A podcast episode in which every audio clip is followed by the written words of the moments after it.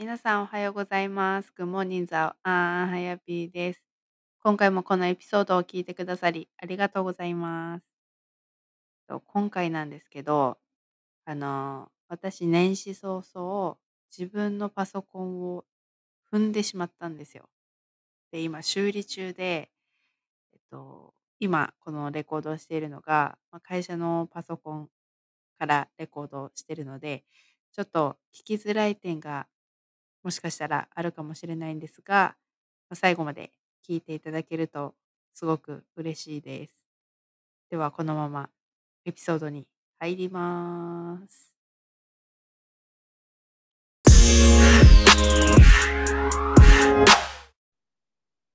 今日は私がこう自分のウォントを軸に自分らしい人生を生きるための、まあ、マインドセットコーチとして今活動してるんですけど、この自分のウォントを軸に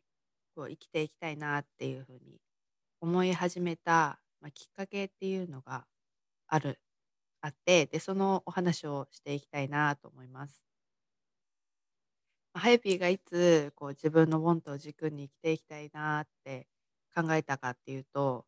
やっぱりこう大学の時ですね。大学の時に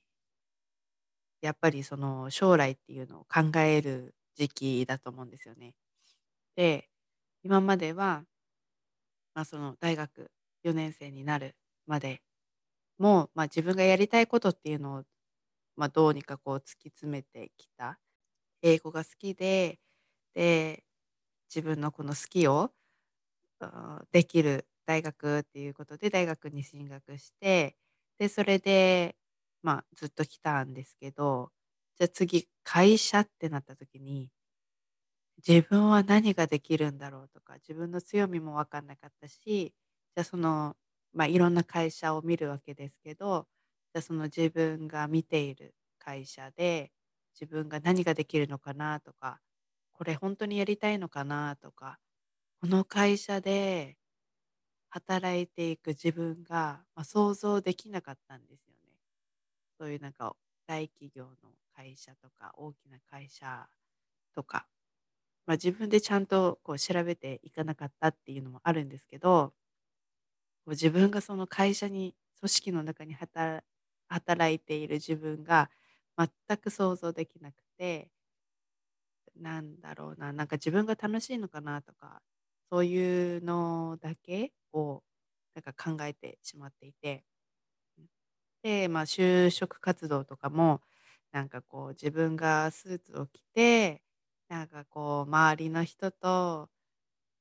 比べてじゃないですけど、周りの人がこう、綺麗に見えたりとかするのが、ああ、もうなんか自分自身に、なんだろう、自信もないし、ね、強みも分かんない時期だったし、どうやってこの強みっていうのを見つけ出すんだろうっていう風な思いで、ずっとこう就職活動みたいなのををやってました。でもほとんどやってないです。なんかそのスーツを着てる自分がすごく気持ち悪くて居心地が悪くて、でその何個か、まあ、説明会とかも行ったんですけど、なんかなあ、なんか自分らしくないなあとか思っちゃって、で、うん、ほとんどやってないです。そう。で、まあ、それで、な、まあ、就職活動をやめるっていうか、こう、まあ、うん、そういうふうにしていこうって、まあ、自分の中で決めたんです。で、でもまあ、でも大学を卒業するっていうことは、次の進路を、まあ、な何かしら自分で決めなければいけない時期になる、なりますよね。そう。なんで、私も、でもその時本当に、なんだろう、自分に自信もないし、どうしようかな、このまま、ね、就職しなくてもどうどうするんだろうっていう感じで、本当にやる気がない時代がありました。でで周りはみんな就職活動して、仕事を決めて、会社を決めて、どんどんこう、なんだろう、内定決まったとかっていう風にやってる中で、自分はそんなこともしてないし、大した、なんだろう、アルバイトも別になんかやりたいっていうかことでもなかったし、楽しいとも思ってなかったし、何がしたいんだろうっていうふうに思ったのがまずなんだろうきっかけですね。でもその時に私はやっぱり台湾に行くことが諦められなくて、うん、じゃあ私の目標はその会社に就職するんじゃなくて、もうにねんごにこのあの卒業してにねんごに絶対台湾に行くぞと思って、で台湾のビザとかを調べ始めて、ワーホリっていう選択肢があるっていうのを見つけました。でもまあワーホリだったらなんかこううーん、ね、留学とかでもう働けないっていうことだと、ある程度のお金とかも自分で持っていかなきゃいけないし、ね、勉強するだけっていう感じになっちゃうと思うんですけど、ワーホリだったら、まあ、仕事もできるし、でも私自身その中国語力のあの自信もなかったので、最初はまあ絶対行かなきゃいけないだろうなと思って、うん、でそれでまあ学校にも行けるし、ある程度の生活ができるぐらいのお金を貯めて、じゃあ台湾に行くっていうことがその大学卒業の時の目標になりました。でまあその時にけあの図書館でちょっとバイトをしていて、でこういろんな本をなんか本棚整理とかする中で見ていた時に、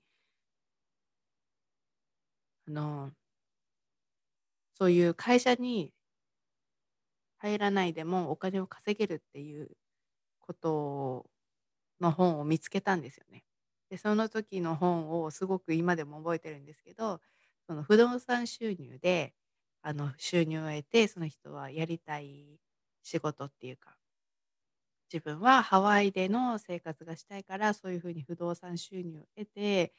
あのなんだろう自由な時間を作ってこううまく生活をしている。うんだから会社に属さずにもなんか自分のしたい仕事をしている。でそういうふうなお金の得方もあるんだなっていうのをその時に知ったので、あなんか私これで いけるんじゃないかっていうか、なんかあ会社に属さない人もいるし、これだけが何あの正社員で雇われる、大学卒業してじゃあ新卒で就職してっていうだけが、まあ、正解じゃないっていうか、それだけが答えじゃないんだなっていう風なのを、まあ、本で学びました。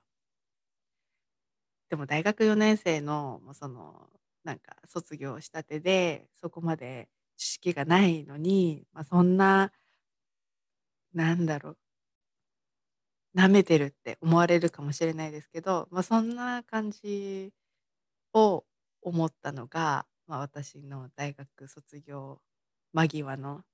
早日でした。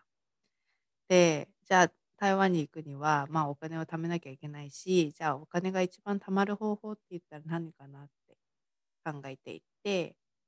その時の私の答えっていうのは、まあ、実家に帰ることで、でも、まあ、実家に帰るってことは栃木県なんですけど、なんだろう自分がしたい仕事とかそういうのがなかなかない。で私はその時こう外国語使いたいな、せっかく今まで英語も学んできたし中国語も学んできたし、それが私のパッションっていうか楽しいことだったので、何かそれを使ってやりたいなって思った時に、私の中の選択肢はなんと私ファッションも好きだったので、まあアパレル系かなって思って、その時はで接客も好きだしって自分の中で思って、でそれでちょっと家から結構遠いんですよ。片道いちじかんぐらい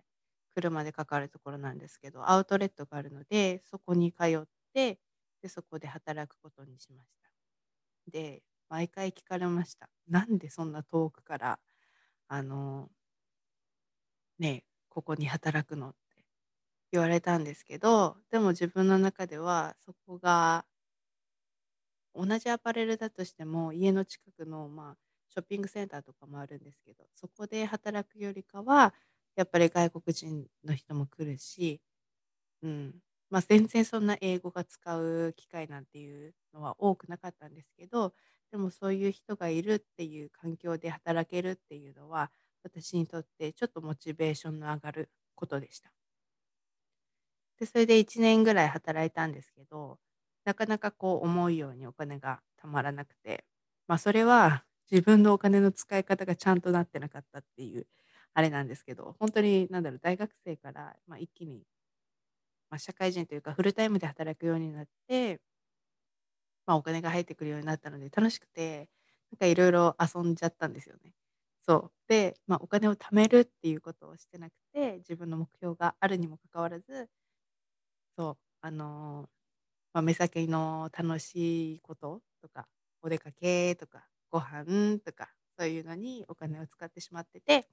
でちゃんとお金が貯められなかったんですよね。であーって気づいた時に、あーなんかうまくお金も貯まってないし、で実際そこの職場もなんだろうな、毎日同じことの繰り返しで、こうなんか自分の成長がもう見えてこなくなっちゃったんですよね。うんなんかみんなもうこうだからしょうがないでしょうみたいな。でうーん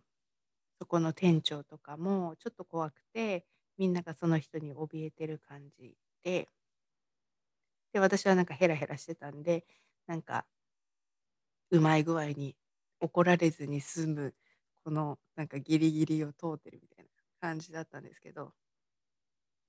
そうでなんかつまんないなって思い始めて、で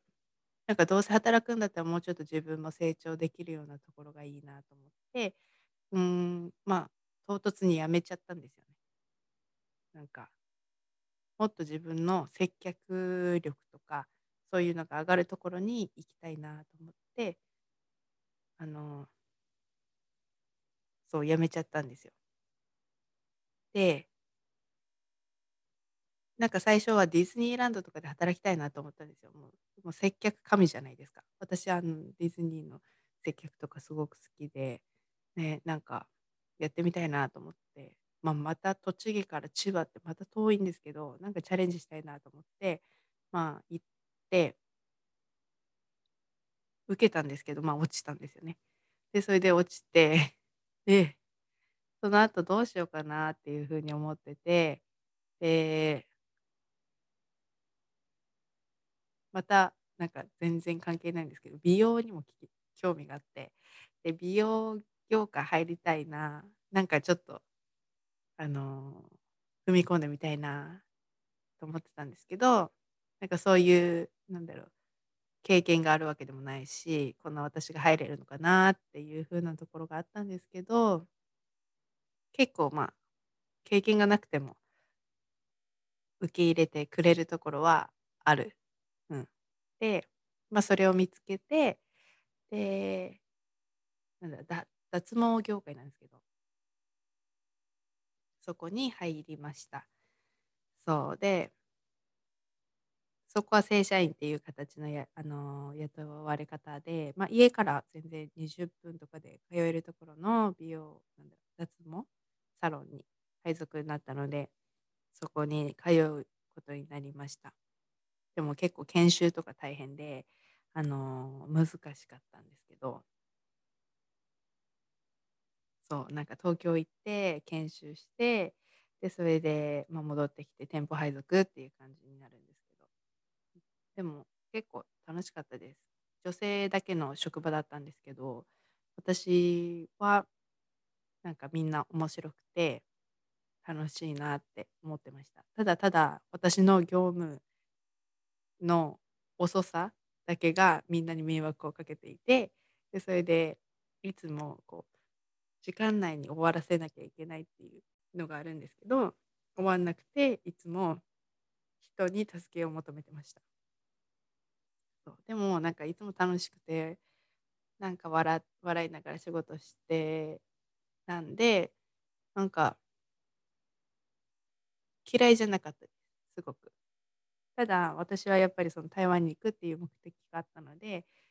うーんお金が貯まって自分の目標金額に到達する時にもうやめ、やめるって伝えて、うん、あの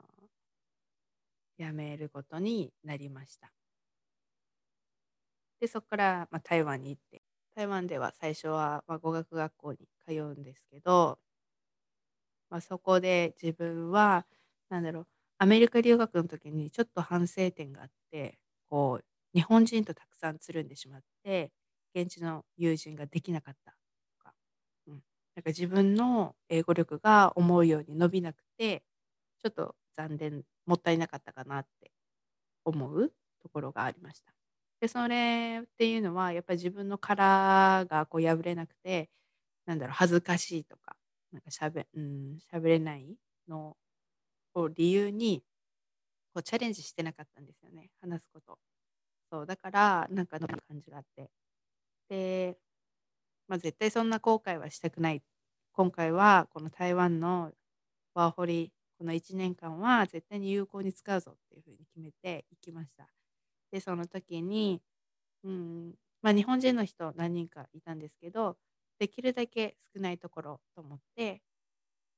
あの台北って多分よく皆さん聞くと思うんですけど、台北じゃなくて高雄っていう南の都市に行くことに決めました。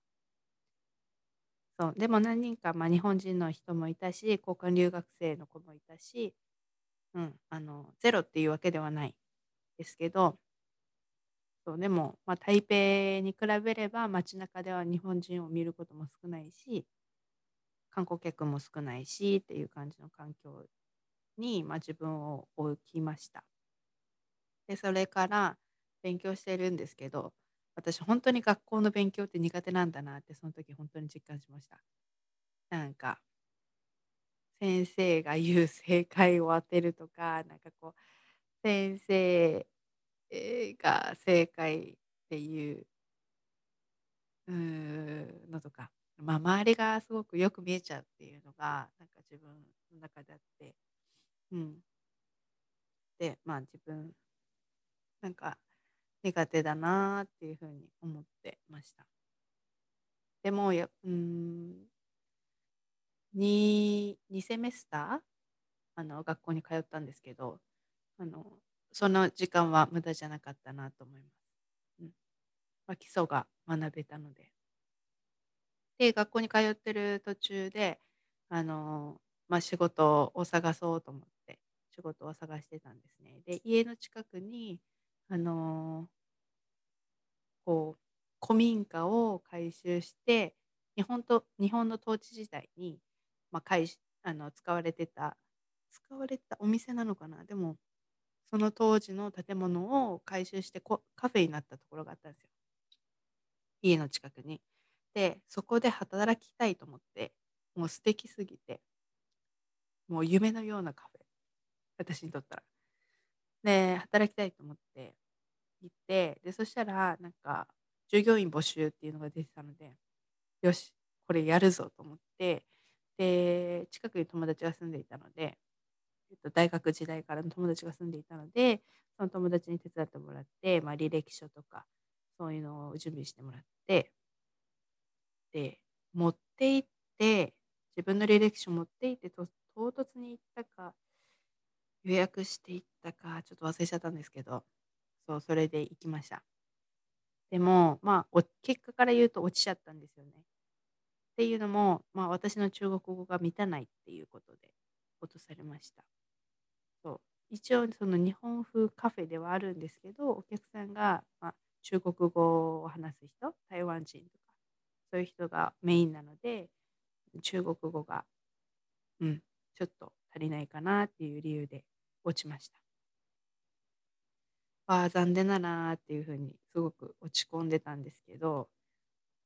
まあ何か探さないとな、何かしようかなっていうふうに考えてた時に、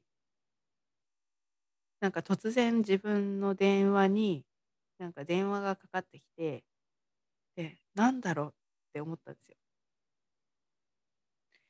でなんだろうって思って、まあ取ってみたら、日本語話す人だったのかな。ちょょっと中国語で言われたか全然覚えてないんですけど、そのアルバイトしませんかっていう電話だったんですよ。うん、で、えなんでなんで私のことを知ってるんだろうっていうふうに思って、うーんそうでもなんかどういうお店ですかって言ったら日本料理屋さんですって言ってで、まあ、場所もいろいろちゃんと教えてくれたので、なんか変なアルバイトかなと思ったんですよ。なんかちょっと怖いなんか料理屋さんとか言いながらなんか変な夜の店で働かされるのかなとか思ったんですけど、なんか普通になんかその電話が終わった後にあのネットで調べてお店の名前とか住所とか調べてこう確認したら、あなんか普通の日本料理屋さんだっていうふうに思って、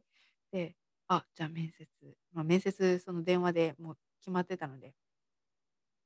そうあじゃあ行こうと思ってそう行くんですよね。でなんでその私にその電話がかかってきたかっていうと、台湾の中でアルバイト募集のサイトみたいなのがあるんですよ。バイトルバイトル .com みたいな、タウンワークみたいな。そこにた私がなんかたまたまそのカフェに応募する時のためにかなんでか分かんないですけど、自分の履歴書を上げてたんですよ。まあ、大したことは書いてないと思うんですけど、自分の名前とか日本人とかそういうのを上げてたのを、まあ、たまたま見て、なんか連絡をくれたみたいです。台湾ではなんかあるみたいです。そういうふうに中、えっと、お店の方がそういう履歴書を確認してその人に連絡するっていうのが。そうで本当にまあラッキーだなっていうふうに私は思って、まあ、偶然ですけどそういうところであの見てくれてそれで電話をくれたので何かの縁だなと思って、まあ、そこで働くようになりました。でそこの従業員さんほとんど台湾人っていうか私以外は台湾人なんですけど、一人、えっと、日本語を話せる、えっと、私に電話くれた人がゾンジエって言うんですけど、えっと、ゾンジエが、えー、日本語を話せるのでこういろいろ助けてもらいました。で高雄って南の方なので結構台湾語で話す人が多くて、私はそのあの中国語あの普通語って言われるような普通話ですね、共通語、なんか大陸の人でも台湾人の人でもみんなが話せる中国語みたいなのを学んでいたので、台湾語はまた全然違った言葉であのもう仲間に入れないんですよ。みんなが何喋ってるか分かんない。でそこでもやっぱり自分のこのブロックが外れなくて。まあ、私の中国語のこの発音っていうところが一番難しくて、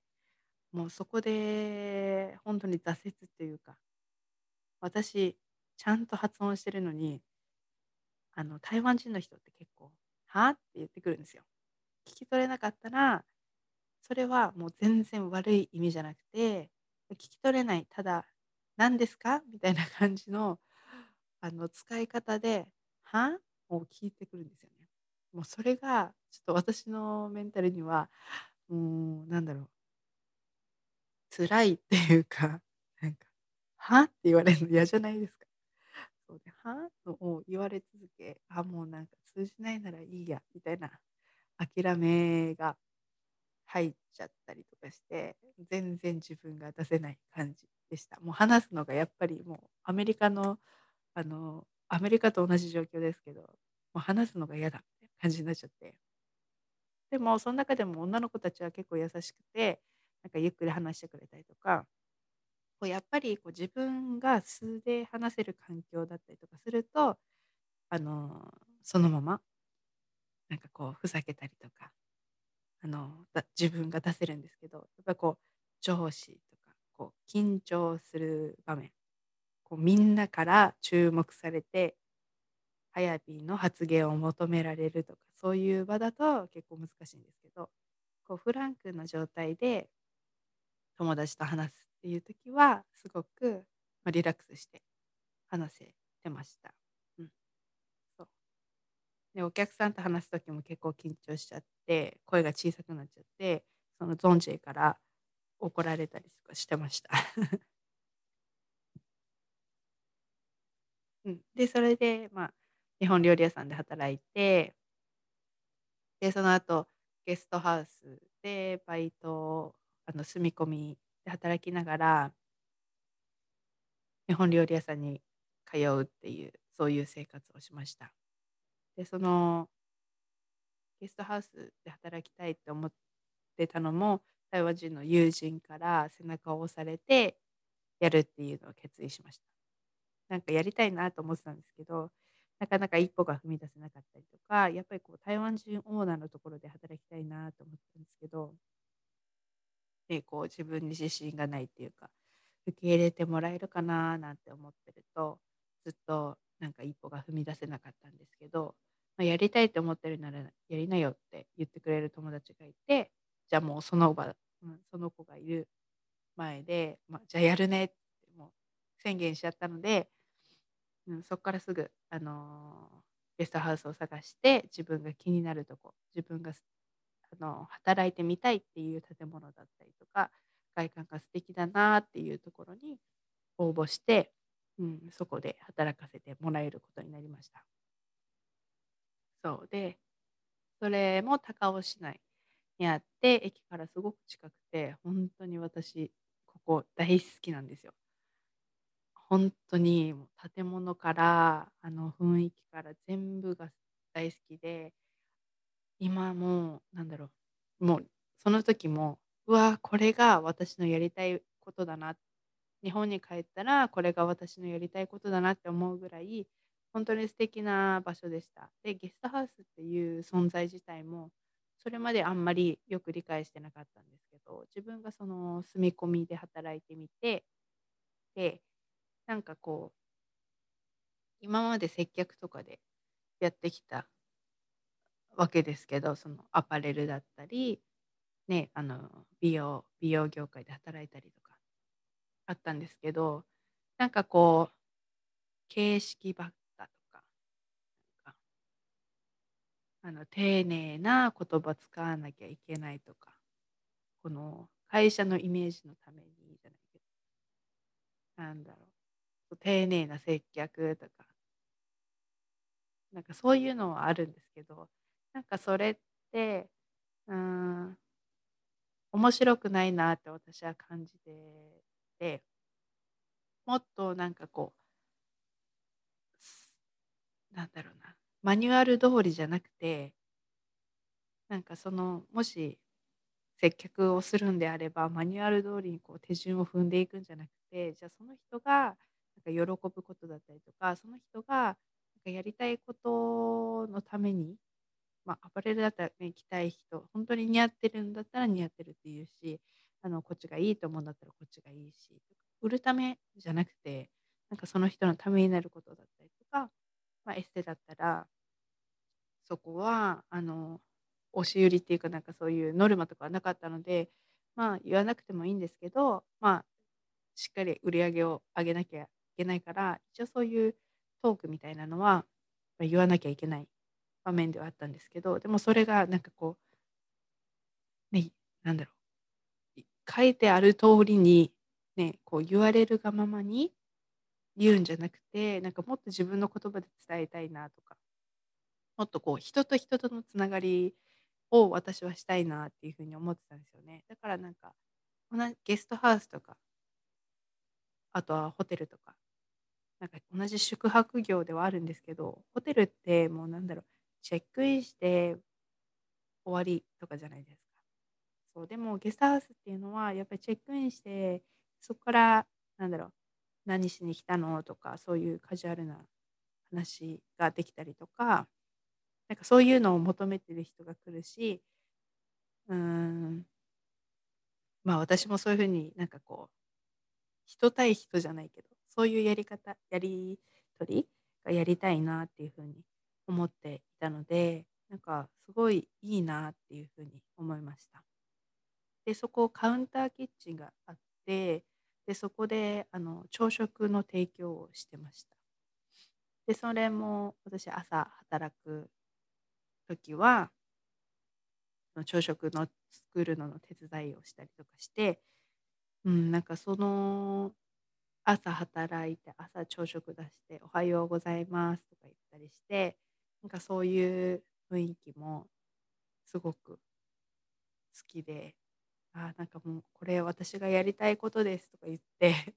あのそこのオーナーに言ってました。そうでも私結構口数少なくて、こういうふうにポッドキャストで話してるんですけど、自分のアウトプットとか話すことっていうのは本当にすごく苦手で、あの別に友達と長電話しちゃうっていうタイプでもないし、うん、なんかそう自分を出すってことがあまり好きじゃないタイプで、その時もあのそこのオーナーに言われました。ユキはいつもそんなに静かなのかっていうふうに言われて、なんか喋んないのって言われたんですよ。それもなんか私のなんだろう気づきっていうか、うん、まあその時も多分まだ中国語のブロックがあって話さないっていうことはあったんですけど、まあ私はそんな話す方じゃないよとか言って終わったんですけど、うん、そうでもなかなか私もこう話すことって苦手だなっていうふうに今でも感じます。そうで、まあ、そんな感じで初めてのゲストハウスの体験が終わって、その後はまたちょっとした島に移動したりとかして、あの台湾のいちねんが終わります。その次はポンフーっていうあのちっちゃな島、ま、うん、まだまだ大きいかな、そっちの方がにこ島に行ったんですけど、ポンフーっていうところに行ったのと、もう一つ蘭遊っていうところに行って、そうでポンフーは結構もう観光客向けになってる島で、私はもうその民宿で住み込みバイトもまたしたんですけど、そこでもう無免許でバイク乗ったりとかあのまあ無免許でバイク乗ってで行ってガス欠になって戻ってこれなくなる、やばいと思って、でもそのガス欠したところでこうふらふら歩いて、あのガソリンスタンドみたいなの見つけ、ガソリンスタンドじゃなかったと思うんですけど、なんか車屋さんみたいなの見つけて、すいませんあのガス欠しちゃったんでちょっとガソリンくださいみたいな感じで言って、まあ、無事帰ってこれるっていう経験をしたりとか、あとは、まあ、もう一個の島、今度蘭遊ってところに行くんですけど、蘭遊は本当に台湾人の人でもなかなかあそこは行かないって言われてる、まあ、結構卑怯っちゃ卑怯なところです。原住民の人が結構まだ住んでいてっていうか、ほとんど原住民なんですよね。で、あのそこで話す中国語も結構アクセントが強かったり、原住民のアクセントが強かったりしてなかなかこう聞き取れなかったりとかしたんですけど、まあ、そこではあの日本料理屋さんであ日本料理屋さんじゃない朝ごはん屋さんで働きました。なんで朝ごじぐらいから出勤してでじゅうにじに終わるっていう最高のスケジュールで、はいあのまあ、さんしゅうかんぐらい働いてました。そうでまあもう本当に今でも覚えてるのが行きの船船だったんですよ。で私本当船とか苦手で、でも飛行機がなんか取れないとか、なんかまあ高いとかって勝手に聞いてて、まあ、船で行くしかないかっていうことで、どんくらい乗ってたか本当に覚えてないんですけど、もうずっとずっと吐きまくってました。もう出るものがないってぐらい吐きまくってました。もう波が大荒れで、台風の行った後だかなんだかで、大荒れの大荒れで、あんだけ入ったことは今まで初めてぐらい吐きまくったんですよね、うん、もう本当にもう辛くてぐってっていう感じで、えー、と島に着きました。まあでもそこからすぐに、まあ、すぐにっていうわけじゃないですけど、そのままご飯を食べ食べなさいって言われて行って、もうヘロヘロだったんですけど、でそこからまあさんしゅうかん過ごすわけなんですけど、私もう栃木県出身で海なし県出身なので、あそこの青い海をあの見てると本当に幸せで、朝歩きで出勤するんですけど、もう青い海だし、あのなんだろう、太あの太陽が日の出とともに、まあ、出勤じゃないですけどして、でその島で一番有名みたいな朝ごはん屋さんだったので、もうオープンしたらもうずっと休みなし休みなしでずっと働き続けるんですけど、まあ、時間はあっという間に過ぎるし、まあ、楽しく働いていました。そうで、そこでもあの、まあ、青い海がすごく素敵で、そこで体験あれしました。あのなんだっけ、うん、日本語が出てこないんですけど、スキューバダイビングそうスキューバダイビングをしました。すごい綺麗に見えて本当に楽しかったです。あとスキューバもやったし、あとシュノーケルシュノーケリングみたいなのもやったし、もう海に行けるのがすごく幸せでした。である時友達あ一緒に働いてる子と一緒にあの、まあ、海に行こうよって言っていろんな探検をしてたんですよ。毎回あの仕事終わった後にそうでふたりで出かけて、でその子はあのバイクを持ってきてたのでバイクでふたりであの飛び出して行ってたんですけど、でその時にたまたまあの、まあ、海の近くっていうか、あれは海に入る予定で行ってたのかなどうだったのか忘れちゃったんですけど、でもうあまりにも海が綺麗すぎて青い海を見ると飛び込みたくなっちゃうんですよね、私。でも泳げないんですよ。で泳げないのにもかかわらず飛び込みたくなるんです。でそれであの飛び込みたくなっちゃったんです。でそれで飛び込んだんですけど、まあ、そこがちょうどなんて石と石の間みたいな、こう多分あの海に詳しい人だったら分かると思うんですけど、私は全然詳しくないので、ああいうなんか岩と岩の間で間のなんか、まあ、湖になってるじゃないですか。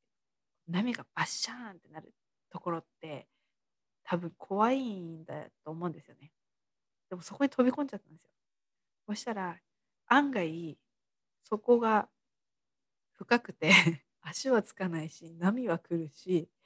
もうなんか泳げないし、もうどうしたらいいか分かんなくてアップアップしちゃって溺れかけたんですよ、私。で友達いないし上見ても助けてみたいな。でもうもうどうにかもう死ぬと思って、あのもうサンゴの岩です、あそこは。でサンゴの岩をもう這いつくばって登って、ぜいぜいしながらやばい今溺れかけたみたいな感じで友達に言って、でも友達なんかそんなシーンを見てないからえ大丈夫みたいな感じだったんですけど、いや私的には本当にマジで一大事ぐらいで、あの手のひらこうなんかツーって切っちゃって血出てるみたいな。もう本当に必死だったんですけど、本当に飛び込みたいと思って飛び込んじゃって、うん、そんな経験もしました。で台湾から戻ってきて、で台湾その後もいろいろぐるぐるぐるぐるっていうか、えー、と東の方に行ってたので、東からまた北に戻って、でまた高尾に戻ってから日本に帰ったのかな。で高尾から日本に帰ってきて、でそれでその時のゲストハウスがあのまあ、忘れられないって思って、同じようなことがしたいと思って、うんまあ、全然当てもないんですけど、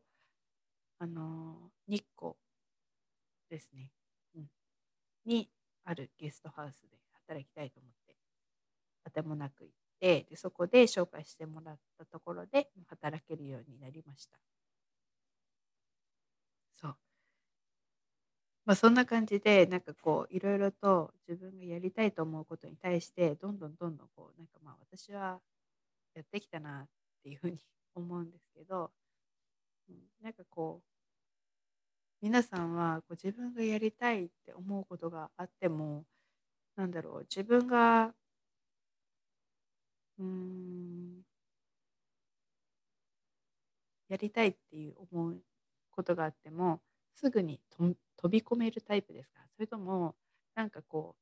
あでもとかなんかこういろんなことを想像してしまってなかなかその一歩が踏み出せないタイプなのか、もしくはそもそも、まあ、やりたいって思うことがなんかこう思い浮かばないなーって思うタイプ、うん、どれになりますか？うん、で私がこういうふうに思ってでなんかいろいろあると思うんですよね。その一歩が踏み出せない理由とか、なんか私の場合はやっぱ人の目を気にしたりとか、うーんねあの社会的な価値観とかを気にしてしまって、あの一歩が出ないっていう時もあるあるなっていうふうに感じるんですけど、でもなかなかちょっとワイルドなチャレンジを自分の中ではしてきたなっていうふうに思います。まあ、これはそのなんかプランイズインプログレスっていう感じで、まあ、人生波あり谷ありっていうかもう自分のストーリーだからいいやっていう感じなんですけど、なんかそういう感じでやってきたんですけど、ここ最近のなんか学びっていうか気づきっていうかあって、まあ、そういう他人の目だったりとか他人の言葉とかを気にしてこうできないっていうこともあるんですけど、なんかやっぱり一番のブロックっていうのは自分自身かもしれないっていうふうなことがそう最近の気づきなんですよね。そうなんか今までの話にリンクするかわかんないですけど、でもなんかこう自分がやりたいなって思っていて、まあ周りからの声とかもいろいろあるんですね。えできるの？できないじゃんとかね、あのそんなことやって意味あるの？とかいろんな言葉があると思うんですけど、なんかそれもそうだし、それを聞いちゃうっていう選択肢をしてるのも、まあ、自分自身だし、そうだよねとか言って自分に言い聞かせちゃうっていうこともあるし、あとは私の場合今回気づいたのはなんかすごく自分で悪い想像をしてるなっていうふうな気づきをしました。なんかこう自分がこうチャレンジしていくこと、こうやって台湾に行くぞって言ってあのノーが言われない、ダメなんだろう、拒否されない、台湾に行きたいですって言ってなんかこうこ航空会社に あ, あなた行けませんよとかって、そういうなんかジャッジがないじゃないですか。うんジャッジがされないっていうのかな。そうなんか相手から拒否されないっていう環境だったら私は多分どんどんずんずん行くんですけど、今回そのなんでそれが気づいたかっていうと、その自分があのポッドキャスト、まあ、これをやっていてこの人にインタビューしたいっていうふうに思ったんですよね。でで私もこういうインタビューをするときに絶対自分がしたいって思った人にしたいし、したいって思ったときがチャンスだなって思う思うんですよね。この勢いのまま行きたいっていうところがあって、そうであの声をかけたいなっていうふうに思ってたんですよ。でも私が思ったのはその人がその人にまあ拒否されたらどうしようとか、なんかこの人がノーって言ったらどうしようとかいうふうに思ったんですよね。でも結局それってそれであじゃあうんとやめるっていう決断もできるわけです。私あやっぱり言わないっていう、うん、決断もできるんですけど、でもまあ私はそこであもうにせんにじゅういちねん今年こそはあのボンと諦めないっていうのを、まあ、目標にあのこれかあのこれからちょっとお伝えしようかなと思って、あのワークショップとかもやるんですよね。ワークショップをやるんですけど、そうそれそれを言ってるのにもかかわらず自分のボンと諦めるのかなと思って、まあ、今年こそはちょっとそういうなんだろう相手からノーと言われることじゃないですけど、それにもチャレンジしていきたいなと思って、でそれであもうちょっとこう本当に怖かったんですよ私。えなんてこう帰ってくるかなっていうああ、もうどうしよう、ノーって言われちゃうかななんて思いながらも、ちょっと伝えてみました。そう。でも結果がイエスだったんですよ。相手からの結果はイエスって言ってもらえて、なんかぜひっていう風に言ってもらえたのがすごく嬉しくて、そう、だからやっぱりそのノーをもらいたくないっていうのは、まあ、自分のことをなんだろう守ってることでもあるけど、でもなんかそっからそこを抜けないとやっぱり先がないかなって私は思いました。でも本当に今回勇気がいる出来事だったんですけど、やっぱりこのうーんブロックっていうのは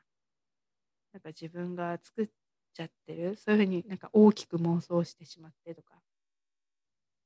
ね、私の場合もそうだったんですけど、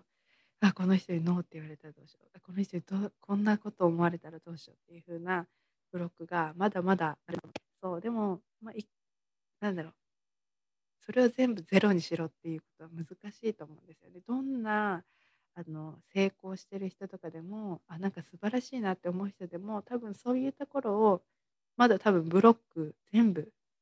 拭いきれてない人もいると思うんですけど、でもそれをなんか一個一個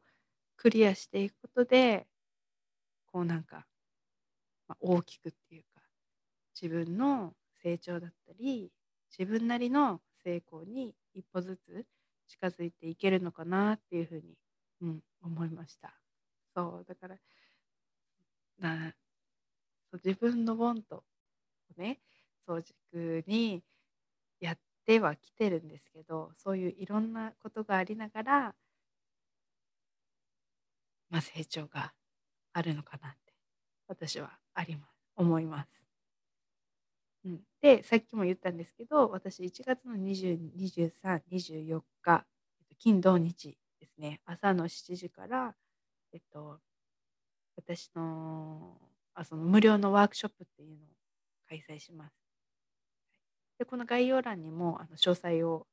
載せておくんですけど、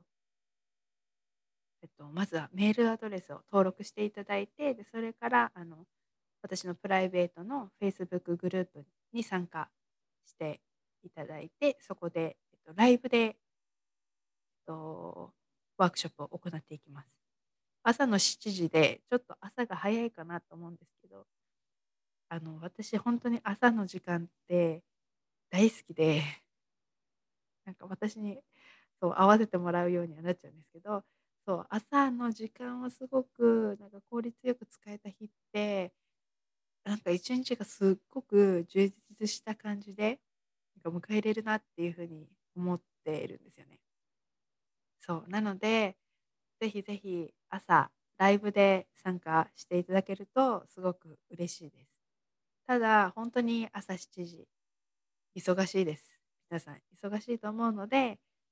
参加ができなくてもあのリプレイで参加ができますので、とぜひあの今回その自分のウォントを諦めない スリーデイズ のワークショップをしようと思ってるんですけど、内容はそもそもその自分のウォントって何っていうところから始まって、で、まあ、自分のしたいこととかっていうことに関して考えていくのと、あとは本当に自分のやりたいことだったりとか、頭にあることをとりあえず紙に書き出す